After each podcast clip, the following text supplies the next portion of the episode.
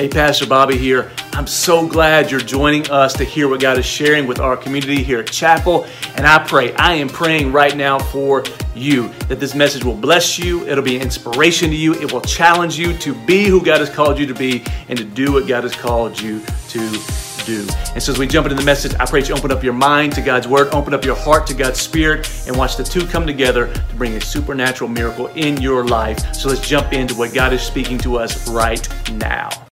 Uh, in two weeks, so October 6th, I believe it is, that Sunday, we start a brand new series called Not Today, Satan. Anybody say, Not Today, Satan?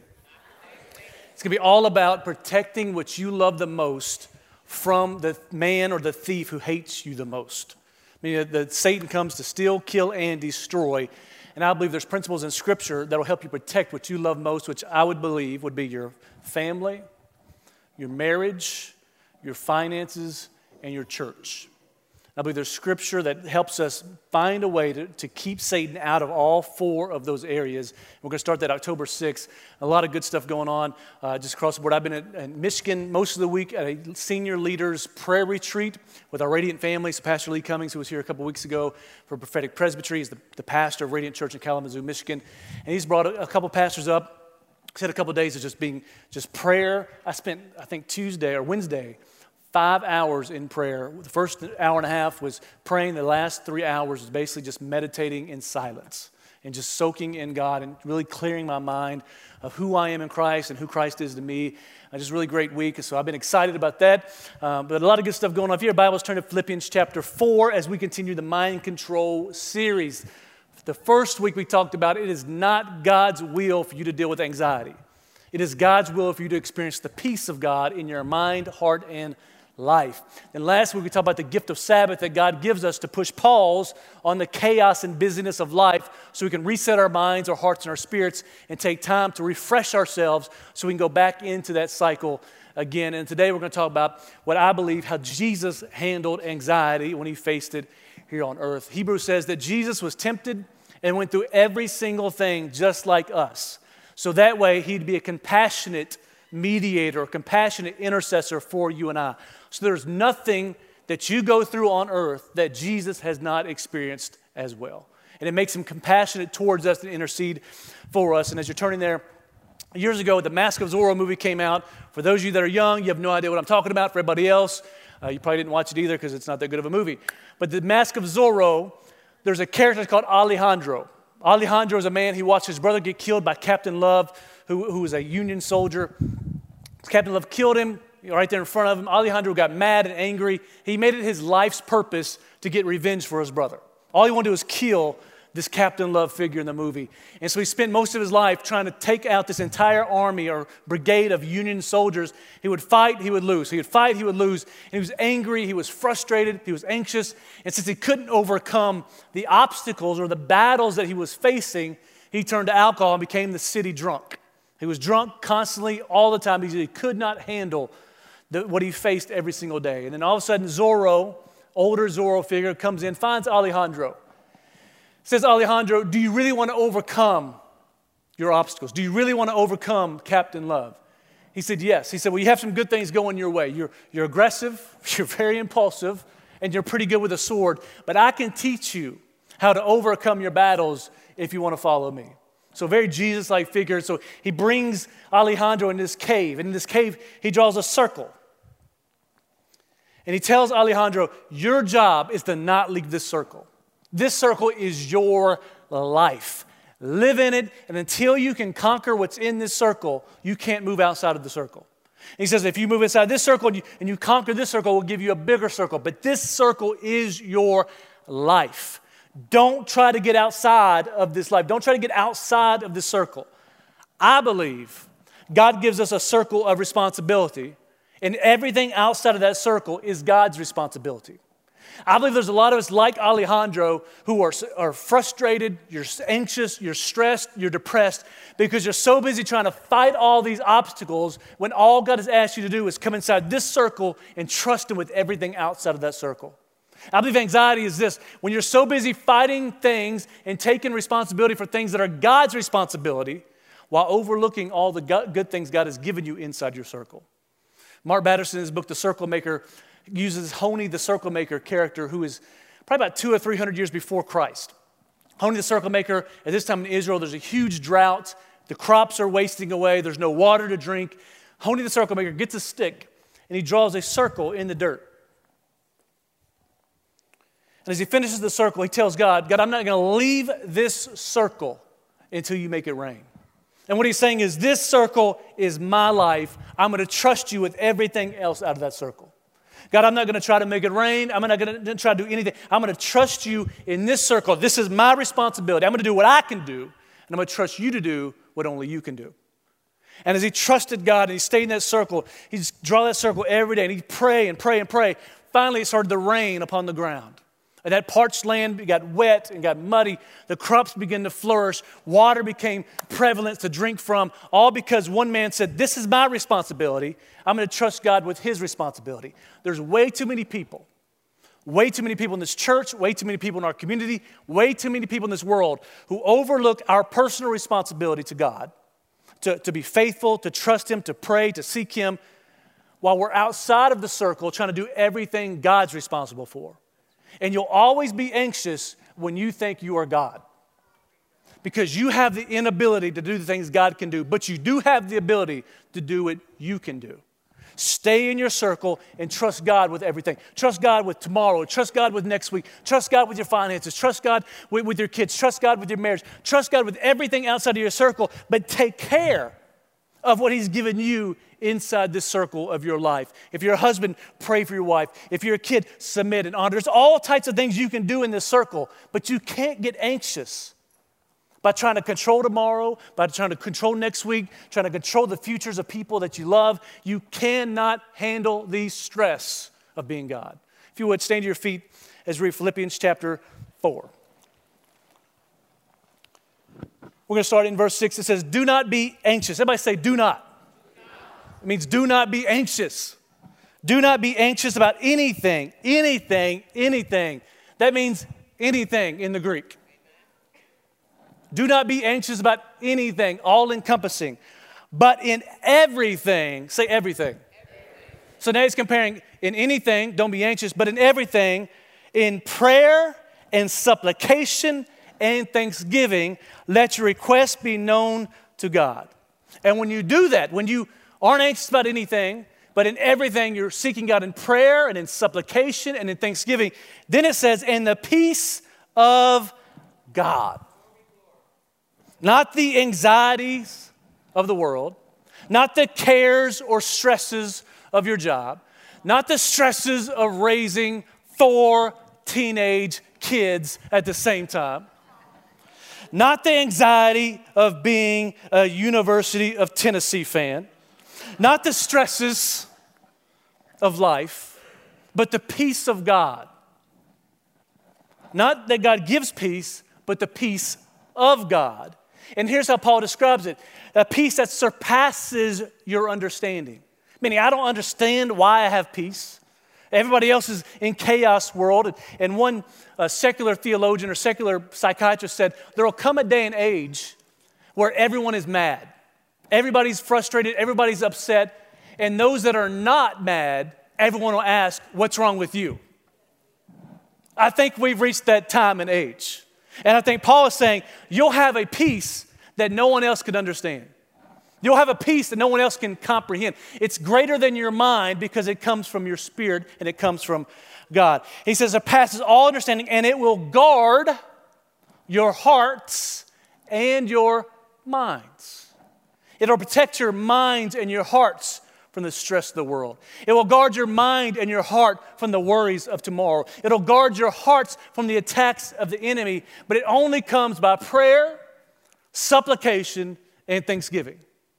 Don't be anxious for anything, but in everything, prayer, supplication, and thanksgiving, then the peace of God, which surpasses understanding, will guard you and your life. I think you could take the scripture and actually lay it out. If you're dealing with anxiety to a high level, maybe your prayer life is weak compared to your anxiety. Maybe you spend more time thinking anxious thoughts than you do giving those thoughts to God. I, I, I, doubt I could find a man who is dedicated to God in prayer that also deals with doubt, worry, and anxiety. Because at some point they will transfer that anxiety over to God and let God pick up their burdens. Father, we love you. And we thank you that you are God who cares for us. You care about every single detail of our lives. And Father, you tell us in this scripture right now that every single worry we have, we can hand over to you. Father, every prayer, every need, every thanksgiving, Father, we hand over to you and celebrate you. But Father, we have nothing to be anxious for because we have everything in you. And so, Father, we trust you. I pray this word transforms the minds in this room today. Father, let your word be true and every wrong thought, every false thought, every doubtful thought be a lie in this place. And so, Father, we thank you for the blessings of your word. Holy Spirit, confirm it and seal it in our hearts in Jesus' name. And all God's people said, Amen. You may be seated. Do not be anxious for anything, but in everything, prayer, supplication, and thanksgiving. I think it's easy to say what he's trying to say is prayer is what guards my heart and my mind with the peace of God. If I need peace, I must go back to guarding my mind with prayer. must guard my heart with prayer. But this isn't any type of normal prayer. This isn't Southern Bible Belt prayer. This isn't, Lord, I thank you so much for these ribs from Bunyan's. God bless this food. Bless these ladies that work here. They're irritable, they're angry at everybody. Bless them, Father, in Jesus' name. This isn't prayer, you know, I lay me down to sleep, my soul to keep. It's not, it's not a mental prayer. See, we look at prayer as being something we regurgitate or something we say. Prayer is much deeper than I actually believe prayer is the wrestling between God's Spirit and our desires. And I believe when you pray long enough, you'll actually see God's Spirit strengthened and overcome your flesh, overcome your weaknesses, overcome your desires so that God's will will come to pass. It's like the wrestling of two wheels my will and God's will. And in prayers, where I wrestle with those two things together. And we see this in the life of Jesus. Like Jesus dealt with anxiety. Like he dealt with anxiety probably to a level none of us in this room have ever fathomed. Anxiety, fear, worry, stress. And you see it here in Luke chapter 22. And I think the reason this is important is many times we think, well, you know, Jesus doesn't really understand what I'm going through. Like he's, he's God, like he had it, like he didn't understand my pain. He didn't understand my worries or my anxiety. In Luke chapter 22, this is what it says. This is the night Jesus is betrayed by one of his best friends. So I'm sure everyone in this room has had somebody betray them somebody offend them, somebody harm them. Jesus had it. Jesus about to lose his life. Jesus about to go before a crowd of people who mock him. The people that were praising him, Hosanna in the highest, a couple days earlier, are now screaming, Crucify him, kill him, he's a fraud. People he healed, people he loved on, are now hating him and wanting to see him dead. And that same night, he goes to pray because it's, it's so stressful that now he's about to carry the pain and the sins and the burdens of the world upon him. Somebody who never experienced the shame of sin is about to carry the sin of every single person who's ever lived. Can you imagine taking your most shameful moment and multiplying that by like 10 billion in weight and putting that on Jesus? That's the environment we find him in. It says, and he came out and went as it was his custom to the Mount of Olives, and the disciples followed him. And when he came to the place, he said to them, Pray that you may not enter into temptation. That temptation could be sin, it could be anxiety, it could be fear, it could be giving up, it could be doubt, but there's a temptation. He says, Pray that you don't enter into that temptation. He doesn't say go on Facebook and ask people for advice. He says, Pray that you do not fall into this temptation. And he withdrew from them about a stone's throw and knelt down, and then Jesus prayed, saying, Father, if you are willing, remove this cup from me. Nevertheless, not my will, but yours be done. And there appeared to him an angel from heaven, strengthening him. And being in agony, he prayed more earnestly. So he prayed again, and his sweat became like great drops of blood falling to the ground. That only happens in super rare circumstances that medical professionals tell us you can actually sweat blood. When you're such a, at a high level of stress and anxiety, your body gets under stress and your capillaries underneath your skin actually start bursting. Not due to harm or trauma, due to stress. Those capillaries start bursting and they start producing sweat that is actually blood. Jesus here crying, weeping. He's so stressed out about carrying the pains and burdens of you and I that he's sweating blood. That is anxiety to the highest level. And it says he's sweating blood. And when he rose from prayer, he came to the disciples and found them sleeping for sorrow. And he said to them, Why are you sleeping? Rise and pray that you may not enter into temptation. What's ironic here is that Jesus is dealing with his weakness and his anxiety and his pain and his future suffering through prayer, not through anything else. The disciples were just arguing with Jesus on this same night Jesus, who's going to be the greatest in your kingdom? Like, can I sit at your right hand? You know, can he sit at your left hand? Like, can we, like, they were uh, proclaiming how great they were. Then they go into the garden to pray, and they're weak in their flesh. They, they can't pray, they're asleep. Jesus recognized his weakness and went to God in prayer for strength. Too many of us are like the disciples. We claim we're strong, but as soon as temptation hits, we fall. Jesus never claimed to be strong. He knew he was weak and needed the Father's touch, needed the Father's strength, and took his needs and his weakness to God the Father so he could strengthen him in prayer. He was anxious. Instead of trying to find a way to cover up his anxiety, he went to God in prayer and prayed his way to peace. He prayed his way to peace he applied this scripture Paul is teaching. He wasn't anxious about anything, but in everything. When he got anxious, he went to God in prayer and said, God, I'm, I'm struggling here. God, I don't know if I can handle this. God, I don't know if I can, I can deal with this. God, I don't know if I, you know, I don't know what's going to happen when I leave. If the disciples can pick up the mission and go. And he's dealing with this anxiety and stress, but instead of holding on to it, he took it to God and said, God, if you want it, you can have it. Not my will, but yours be done. And it didn't happen the first time. Mark records and Matthew records that Jesus prayed three times in the garden. So the first time he prayed, he's praying, God, if you can't take this cup from me, I don't know if I can handle it. And he walked away, and I don't think he quite experienced the peace yet. So he goes back and he prays again, Father, if you're willing, take this cup of suffering from me. Nevertheless, it's not my will, but yours be done. He walks away again, but he still didn't have that peace of God. So he goes back a third time, says, Father, if, if there's any way you could take this cup from me, take it from me. But if not, it's your will be done on earth as it is in heaven. And something happened during that third prayer where the peace of God flooded Jesus' heart. He was strengthened from the inner man, and he got up and went and faced everything. Listen to this faced everything he was anxious about while he's in the garden. So instead of being victimized by his anxiety, he overcame his anxiety and fulfilled the purpose God had upon his life. Some of you need to quit complaining about your anxiety and not to be brash, but you need to pray yourself to peace. Well, Pastor, I've tried that. It didn't work. Do it again. Well, Pastor, I've done it a couple times. Do it again. If Jesus had to pray three times, I think it may take us a little bit more. Well, I prayed for healing, I didn't get it. Do it again. God, I prayed for my husband, do it again. I prayed for my kids, do it again. Sometimes you have to keep going back to the Father until what you're saying you start believing in your heart.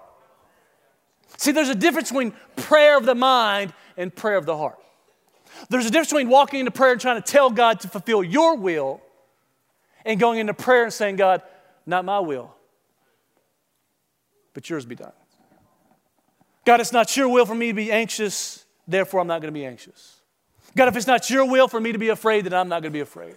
God, if it's not your will, I don't want to be a part of it. But God, if it's your will, I'll carry it. If it's your will, I'll carry it. See, we have to get beyond this, this mental based Christianity. We have to get beyond the surface level Christianity where people just come, they say the right things, they try to do the right things, but it never quite gets to the inside of them and transforms them from the inside out. What I mean by this is prayer is not mental. Bible study is mental. You know, A lot of things are mental in church. Preaching is mental. We have a lot of scripture memorization, a lot of Bible studies. But you know the one thing the church is the weakest in? Prayer. Well, how can you say that, Pastor? We'll have 700, 800 people here to hear preaching of the word. We have Seek Night, we'll have 250, which means there's probably 500 people that deal with anxiety but don't want to deal with it the way God wanted to deal with it. They want a preacher to, to make them feel comfortable in their anxiety for an hour or two, but they don't want to take their anxiety to God or let that get to the heart level. See, prayer is really the stripping over or stripping off of all this facade, the church lingo, the church clothes, the church mask, the, the fakeness, the, and getting authentic and real with God and exposing your heart to God. Because the Spirit of God is on the inside of you. And if you're going to be strengthened, you're going to be strengthened from the inside out, not the outside in. Like, like, like your help's not coming from the outside, your help's going to come from the inside in. The Spirit of God lives on the inside of you. In the Spirit of God, wherever He is, there is freedom, there is hope, there is joy, there is peace, there is power. Everything you could dream about about heaven is on the inside of you. And most people never let it out. They never get beyond their thoughts into the treasure chest of heaven. That is, prayer is this it's spending enough time with God and breaking off the layers of your flesh so that you can get to the inner man, the spirit man, to discover the treasures that are inside of you, to discover the peace of God that is inside of you, the joy of the Spirit that's inside of you, the power of God that's inside of you. It's inside of you. But you don't tap into it through Bible study. You tap into it through getting with God in this wrestling of your flesh and your spirit and letting the spirit man finally break through the flesh. Like your flesh is like this hard, rocky ground. And prayers where you till up the ground and you loosen the soil so that way the spirit man who's underneath the soil can break through and bring the fruit of the spirit into your life so you have something to hold on to. So you have something to give away. So you have something to share. One theologian years ago said it this way he said, Try to enter the treasure chamber that is within you, and then you will discover the treasure chamber you have on the inside of you. For they are one and the same. If you succeed in entering one, you will see both. For the ladder of the kingdom of God is hidden inside of you. It is in your soul. And if you wash your soul clean of sin, you will see there the rungs of the ladder in which you may climb. Meaning, when you repent of your sin to God, you let sin wash out of your heart, you should start seeing the rungs of heaven inside of your heart. And through prayer, you can climb those rungs and start discovering all of the treasure that God deposited and imparted into you via His Spirit is already inside of you. And if you spend enough time with God, you'll discover. I believe everything God gives us, He gives us at salvation. But I believe discipleship is discovering and learning what God has already given you. And through prayer, you discover an encounter with God from the inside out that relieves you of the anxieties and cares of the world because you're living in the peace of God.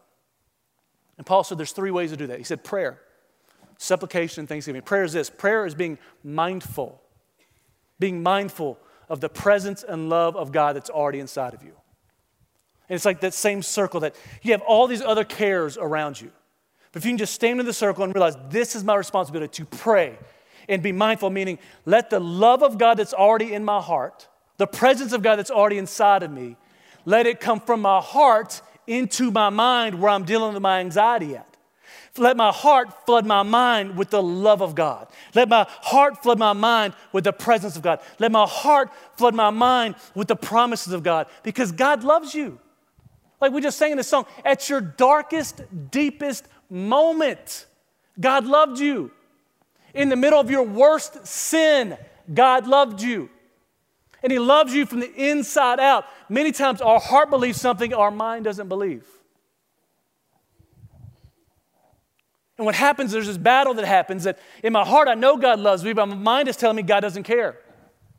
And anxiety goes skyrocketing out of control when I think God doesn't care about me anymore. And in prayer is when I allow my heart to have this encounter, heart to heart, with God's heart. It is in prayer that I have this encounter, heart to heart. My heart becomes bare before God.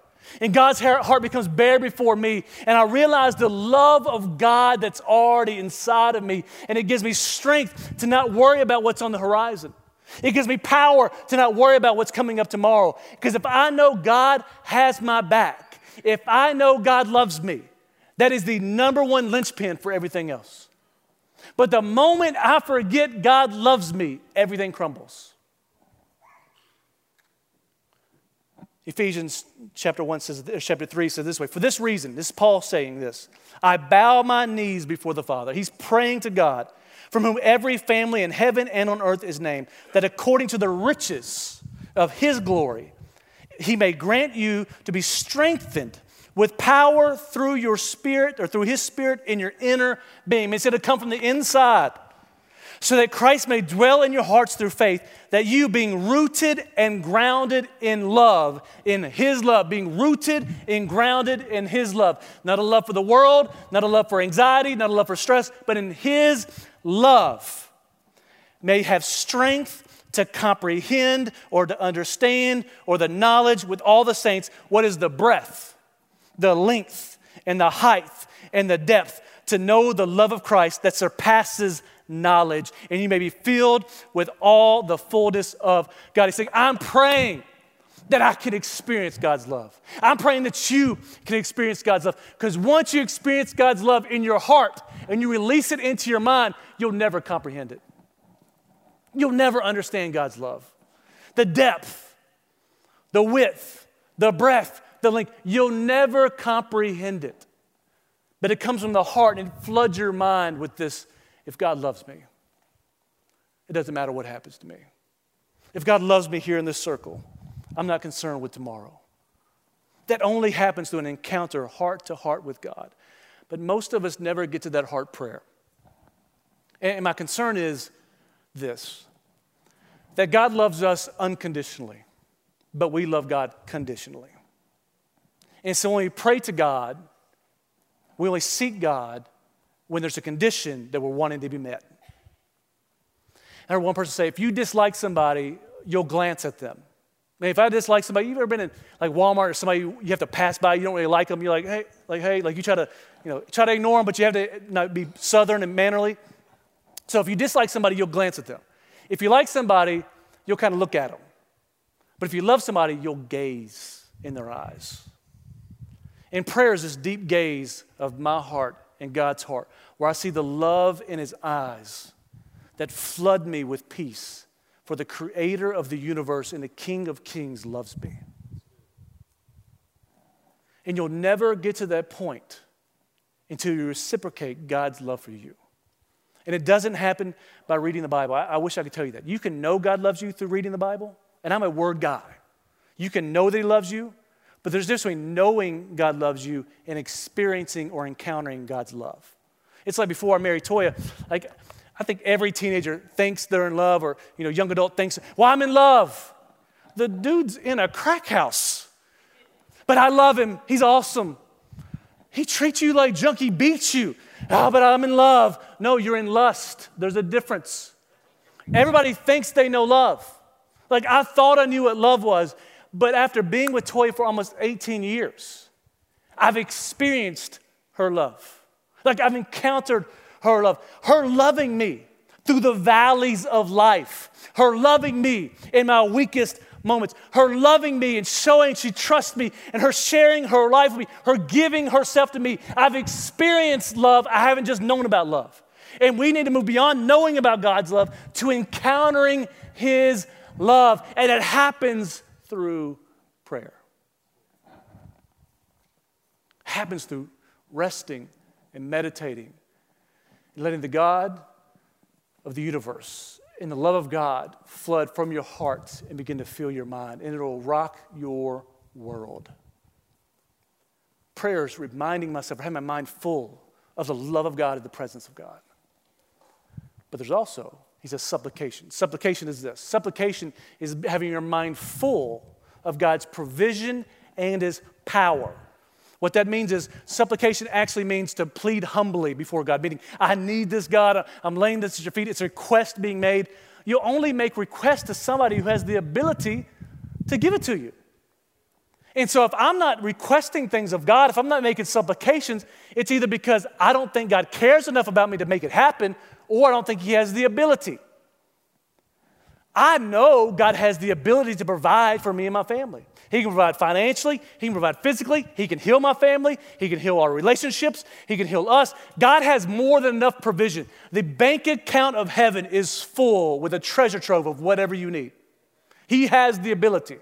He also has the power to move things and change things. What happens is, once I lose sight of His power or the power that's already on the inside of me, I'll neglect my prayer life and my mind will wander to all the impossibilities instead of the possibilities. But when I'm in prayer and I'm reminded of His power, when I'm reminded of His provision, and it floods my mind, it takes those impossibilities and makes them possibilities. Those things outside the circles I've been anxious about knowing, I don't know this is going to happen. This is to when I when I stand in the circle and I soak up the power of God, and I, my mind is full of God's provision, I don't have to be concerned about what tomorrow brings because He's got more than enough for today and for tomorrow. He's got enough for the next day. God is already there, and I can trust the fact if He can provide for me now, He can do it then. He says this in 1 Peter 5, 6, and 7. He says, Humble yourselves, meaning submit yourselves to prayer under God. Quit trying to do it on your own.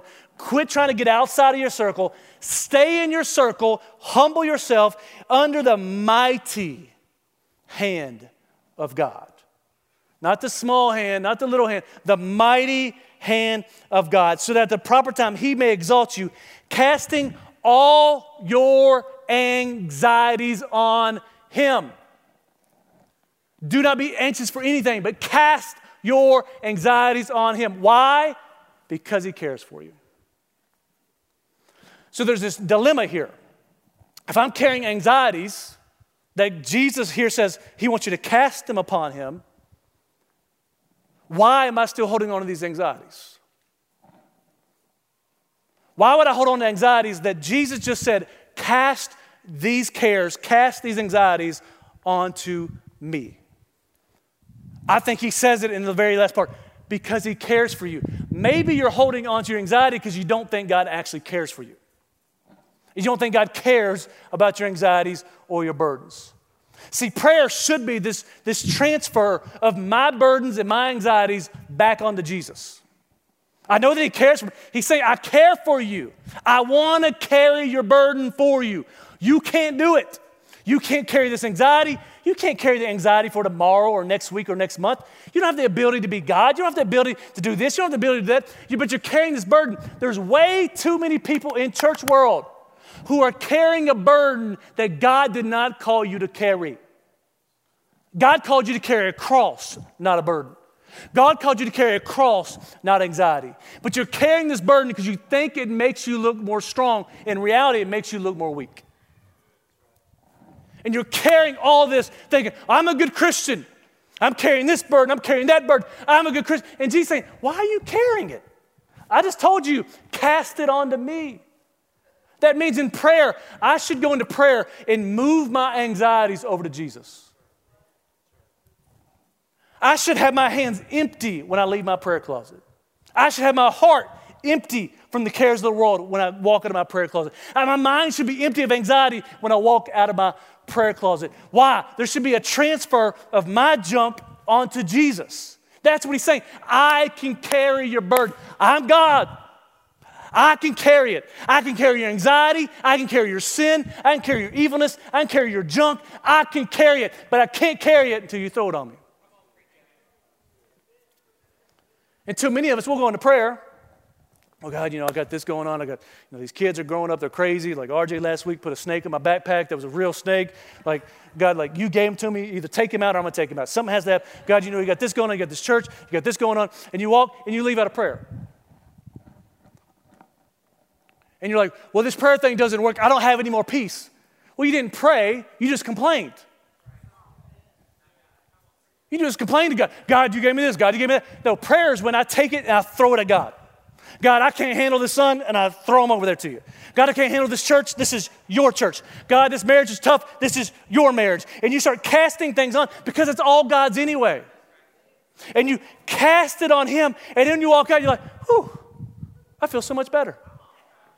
And you go through the day and you start accumulating more stuff. So the end of the day or the next day, you go back and you throw it back on. it. But some of you identify with your burden more than you do Christ. So you go into prayer, you, God, I can't handle this, God, I can't handle this addiction, God, I can't handle this, okay, and, and you leave and you pick it back up and you carry it because this is how you get attention from people that don't even like you on Facebook. This is how you share who you are with the world. This pain, this struggle, this situation, and it becomes your identity. So you go into prayer and you'll complain about it, but you pick it back up and carry it with you. You can only carry one of two things your cross or your anxieties. So when I go into prayer, I got to move it off of me and let God have it and walk out a free man. That's how you get saved. Like when you get saved, you're literally saying, Jesus, I repent. Repenting means change my mind. I mean, I'm not going to carry this. I'm giving you the sin. I'm giving you my adultery, my fornication, my addiction. I'm giving this all to you because I can't carry it. And Jesus says, I know. That's why I came. You can't carry it. Put it on my shoulders, and then my yoke is easy and my burden is light because I will carry it for you. You get saved that way and you maintain your peace that you had at salvation in the same way. For by these things you guard your minds and your hearts with the peace of God. It'll make you feel better. As a counselor, I know I was telling them earlier, like, I'm not a great counselor. Like, I give, this is what the Bible says. And I realized I hate counseling. Because when people want counseling, what they really want you to say is, you're to be okay, you're fine the way you are. In reality, you're not okay. Like you're here because everything's messed up. And you tell people, well, hey, you should probably do this and this and this. Like, I can't believe you said that to me. You asked my opinion about what the Bible said. Jesus said, quit cheating on your wife and your marriage will be better. Well, you're just judging me. What do you mean? That's counseling. A couple years ago, I had the, like the craziest counseling session in my life. Our first year in Alabama, this couple comes in, they have a baby that has some major issues, been in ICU, the one the baby you prayed for, didn't go to church here. They sit down, I'm like, you know, how can I be with, well, we want our baby to be prayed for. Man, I'd love to do that. But we have some stuff going on in our marriage. I'm like, well, man, share with me. I'll try to guide you and give you some wisdom. So all of a sudden, like Jerry Springer broke out. And I was like, oh my gosh.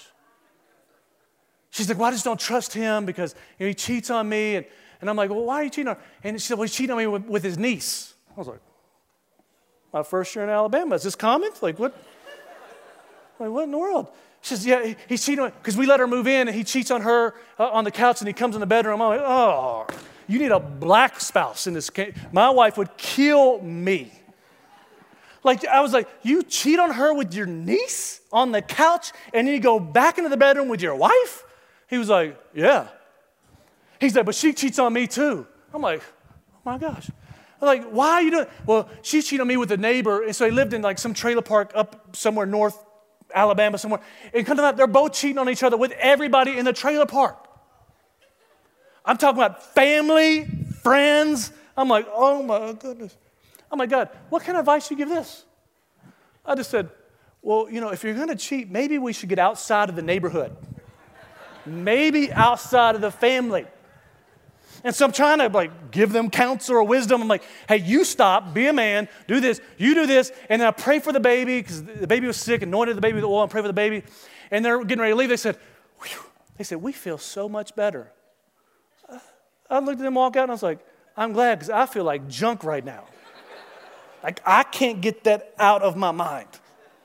In the same way, when you go into prayer or counseling with God, you get that stuff out of your heart. You get your shame, you put it on Jesus. You get your guilt, you put it on Jesus. You get your worries, you put it on Jesus. And it's like a counseling session, heart to heart, where you give it to him and then you can leave. You're saying, I feel better. And Jesus like, hope that doesn't happen again. It should bring peace as you cast those things. Prayer is the relief valve of your soul. When your soul, your heart starts getting too full with the cares, prayer is how you squeeze that valve and let that stuff go out and get it out of your heart. And you can pray. He says this in Psalm 55 2 cast your burdens on the Lord and he will sustain you. He will never permit the righteous to be moved. You can pray that. Let's pray, God, I cast my burdens on you. You said in your word that you'll strengthen me, that Father, I will not be moved, and I'm trusting you right now. I'm casting this burden. I'm casting this family burden. I'm casting this financial burden. I'm casting this anxiety burden. I'm casting this job burden. I'm casting these things on you, Father, and I'm trusting you with that. Father, show me what I need to do in my circle, but I'm trusting you with everything outside the circle. Father, I'm casting these things on you. I need your peace in my life. I can only have peace as I move the anxiety off of me. Father, I thank you that you can handle my burdens. I thank you that you can handle my anxiety. Father, I thank you that you can handle my sickness, my disease, my sin, my shame, my guilt. And Father, I just lay it down right now at the feet of Jesus. And Father, I pray as I leave here, I leave with the peace of God that surpasses understanding in my mind, in my heart, in my soul, and in my life. It's a simple prayer, but it has to come from the heart. It can't be lip service. And he says, number three, he goes from prayer to supplication to thanksgiving. Thanksgiving means having your mind full, being mindful of God's blessings and his future hope. Being mindful, letting the blessings that I know I've experienced with God that are in my heart, letting them flood my mind with thanksgiving. And it's amazing to me as Christians, we have more than enough to be grateful for, but yet we're really only grateful at Thanksgiving. You don't hear people saying what they're thankful for very often in, in church world or school or with Christians until it's Thanksgiving time. This scripture says this, Colossians 3:15, and let the peace of Christ rule in your hearts. Again, the peace, rule or guard in your hearts, to which indeed you are called into one body, and be thankful. Again, he's connecting thanksgiving and peace. Peace and thanksgiving. But we have to learn to be people that are thankful for what God has already done. We have to be people that are thankful that we have a hope for tomorrow. We have to be people that are thankful that there's a hope beyond my circle into the future. There's research years ago. This, this team wanted to kind of see how people view things, and they had this, this video. It's now on YouTube. This video of two teams playing basketball. One team had black jerseys on, the other team had white jerseys on. They're playing basketball. They had 200 people watch this video. And they said in the video, We need you to count how many times the white team passes the ball. So these people, each one, one at a time, watch this video and they're counting one, two, three, counting all these things. At the end of the video, they get all the people together and ask them in individual conversations or interviews. And they said, How many times they passed the ball? Well, you know, 36, 21. They're giving all these numbers. They said, Did you see anything interesting in the video that shouldn't be there? And they're like, No. So what they didn't know is about 25 second mark of the video, as they're counting the passes, a man in a gorilla suit walks from one side of the screen all the way to the other. So for five seconds, they're counting back. So a gorilla man walks across the screen. They asked him, Did you see anything awkward in the video? No. Like you didn't happen to see a gorilla walking in the video? No. They said, Well, at the 25 second mark, a man in a gorilla walks across the screen for five seconds.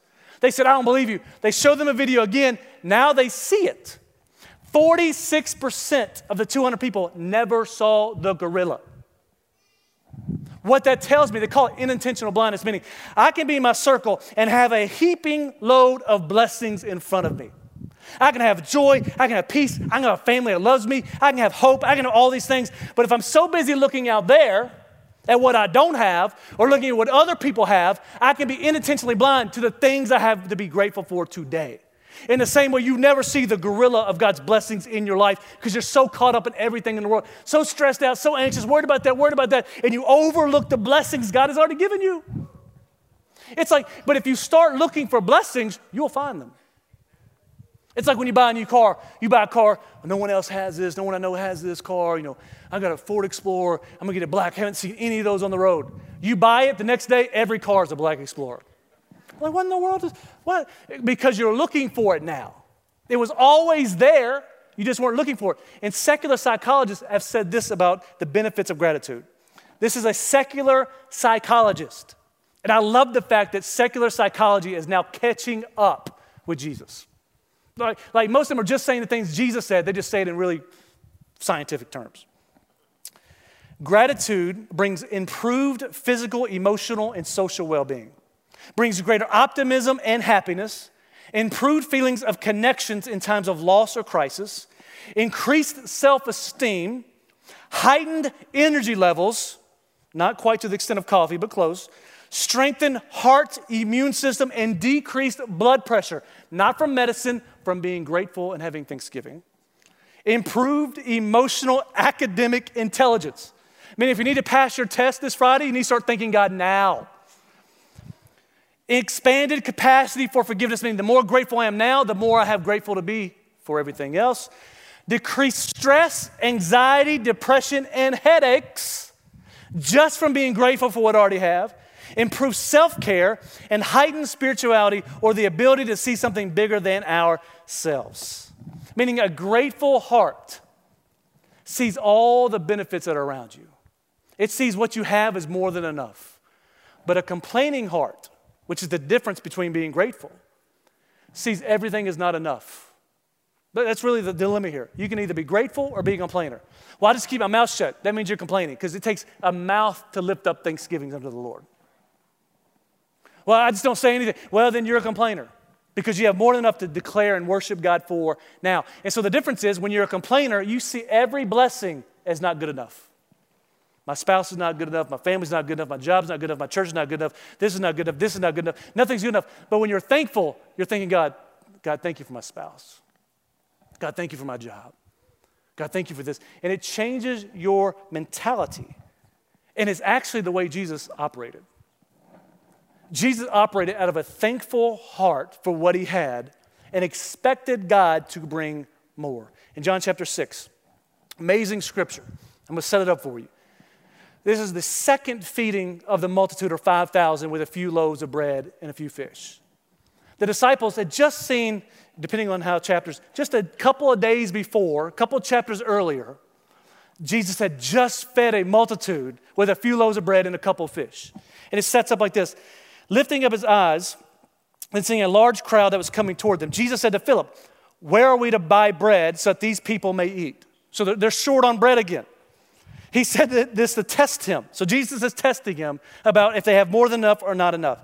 For he himself already knew what he would do. And Philip answered him, We have 200 denarii, but that would not be enough to buy bread for each of them to get a little bitty piece. And one of his disciples, Andrew Simon, said, Peter's brother said to him, There's a boy here that has five barley loaves and two fish, but what are they for so many? So these two are complaining. We, we have something, Jesus, but it's not enough. Like this is this can do this, but it's not enough. It's not enough for all these people. And they're complaining about what they do have. Jesus said his answer. Have the people sit down. Now there was much grass in this place, so the men sat down and about uh, about 5,000 in number. And Jesus then took the loaves, and when he had given thanks, Jesus took the loaves, and when he had given thanks, look at the difference. Andrew and Peter Simon were complaining about what they had was not enough. They were looking at what they had, it's not enough to do this, not enough to do that. They were complaining about the blessing that was right there in front of them. Jesus, on the other side, takes what they're complaining about, takes what they're saying is not enough, takes what they're saying can't do what we needed to do, takes what they're saying just can't happen. Jesus takes it, instead of complaining about it, he says, I'm going to give thanks for this. Y'all keep complaining, I'm going to give thanks. He says, He gave thanks. Then he distributed them to those who were seated. So also the fish, as much as they wanted. And when they had eaten their fill, he told the disciples, Gather up the leftover fragments that nothing may be lost. So they gathered them up and filled 12 baskets with fragments from the barley loaves that left by those who were eaten. When the people saw the sign that had been done, they said, This is indeed the prophet who has come into the world. It's amazing to me that Jesus can take that which everybody else thinks is not enough, give thanks for it, and by the time this process is over, it's more than enough and fills up extra baskets. It's amazing to me that God can take not enough and be grateful for not enough, and then it becomes more than enough. There's some of you in this room, you're complaining about not enough instead of thanking God for what He's already done. There's some in this room, you're wanting to be grateful, but you only be grateful when it's overflowing. You have to learn to be grateful when it's bare. Like the disciples were operating. I could tell that Jesus obviously was anointed by the Spirit, but he trusted in prayer. He had to know that God was his provider. It may not look like it's enough. It may not look like it's going to do what He said it's going to do. It may not look like it'll fill up the baskets, but I know my God, I've connected heart to heart with Him in prayer. I know that God, my God is more than enough. So He takes it, He gives thanks for the very thing the disciples were complaining about.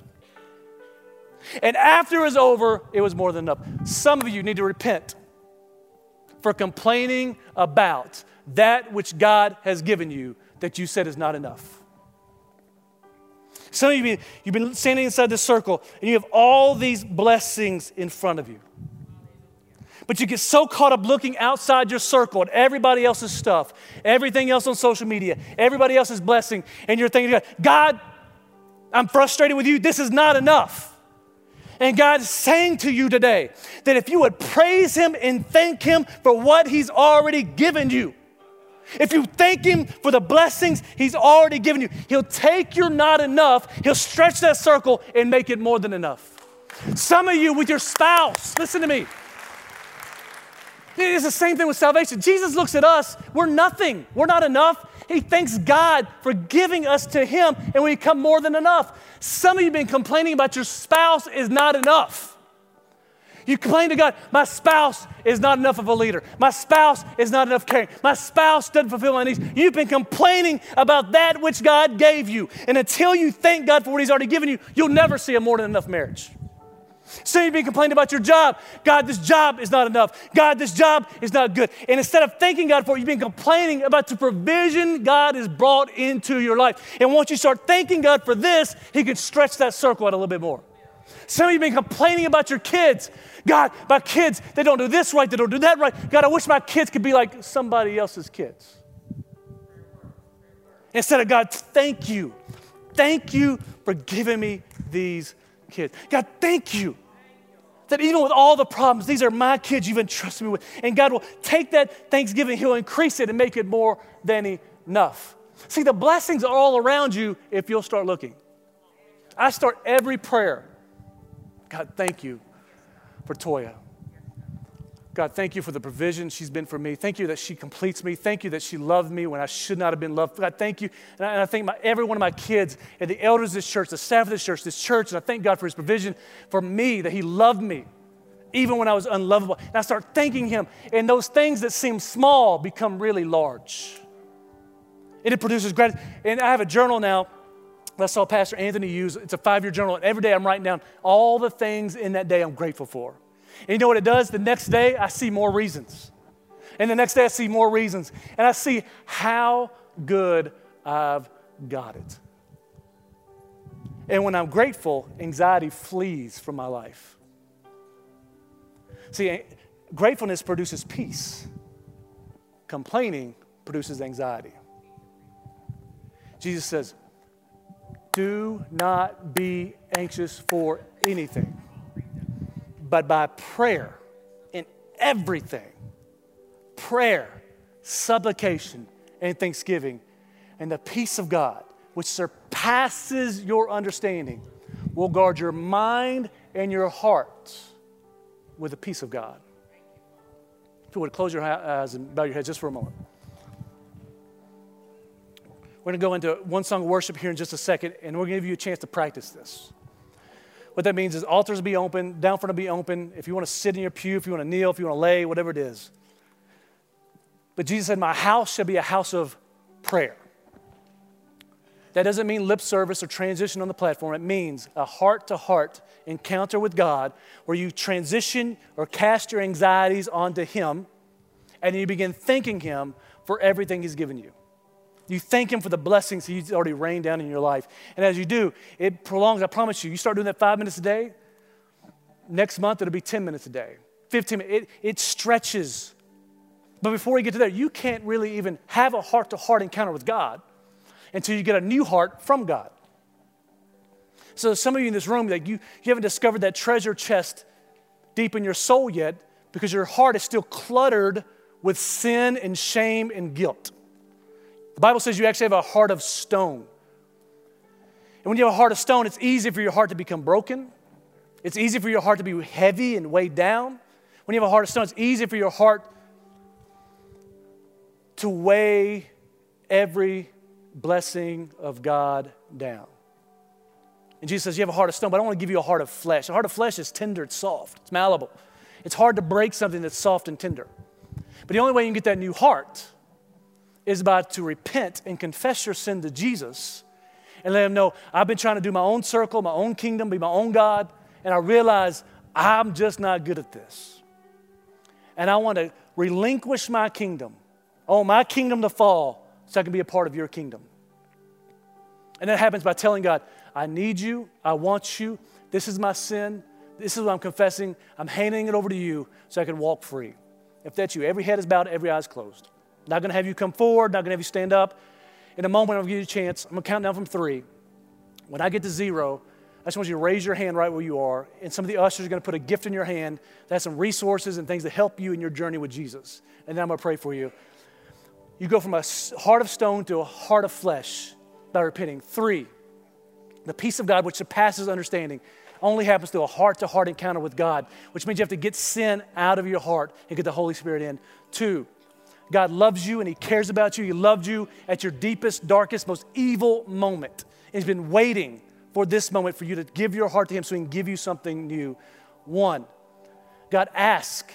He commands us to cast our anxieties, cast our cares, cast our sins upon Him because He cares for us. Zero. If that's you, just raise your hand. Thank you. Anybody else? Just one quiet, private moment. So that's me. I, I, need to give Jesus my heart of stone so I get a heart of, of flesh, a heart that is renewed with the Spirit. Anybody else?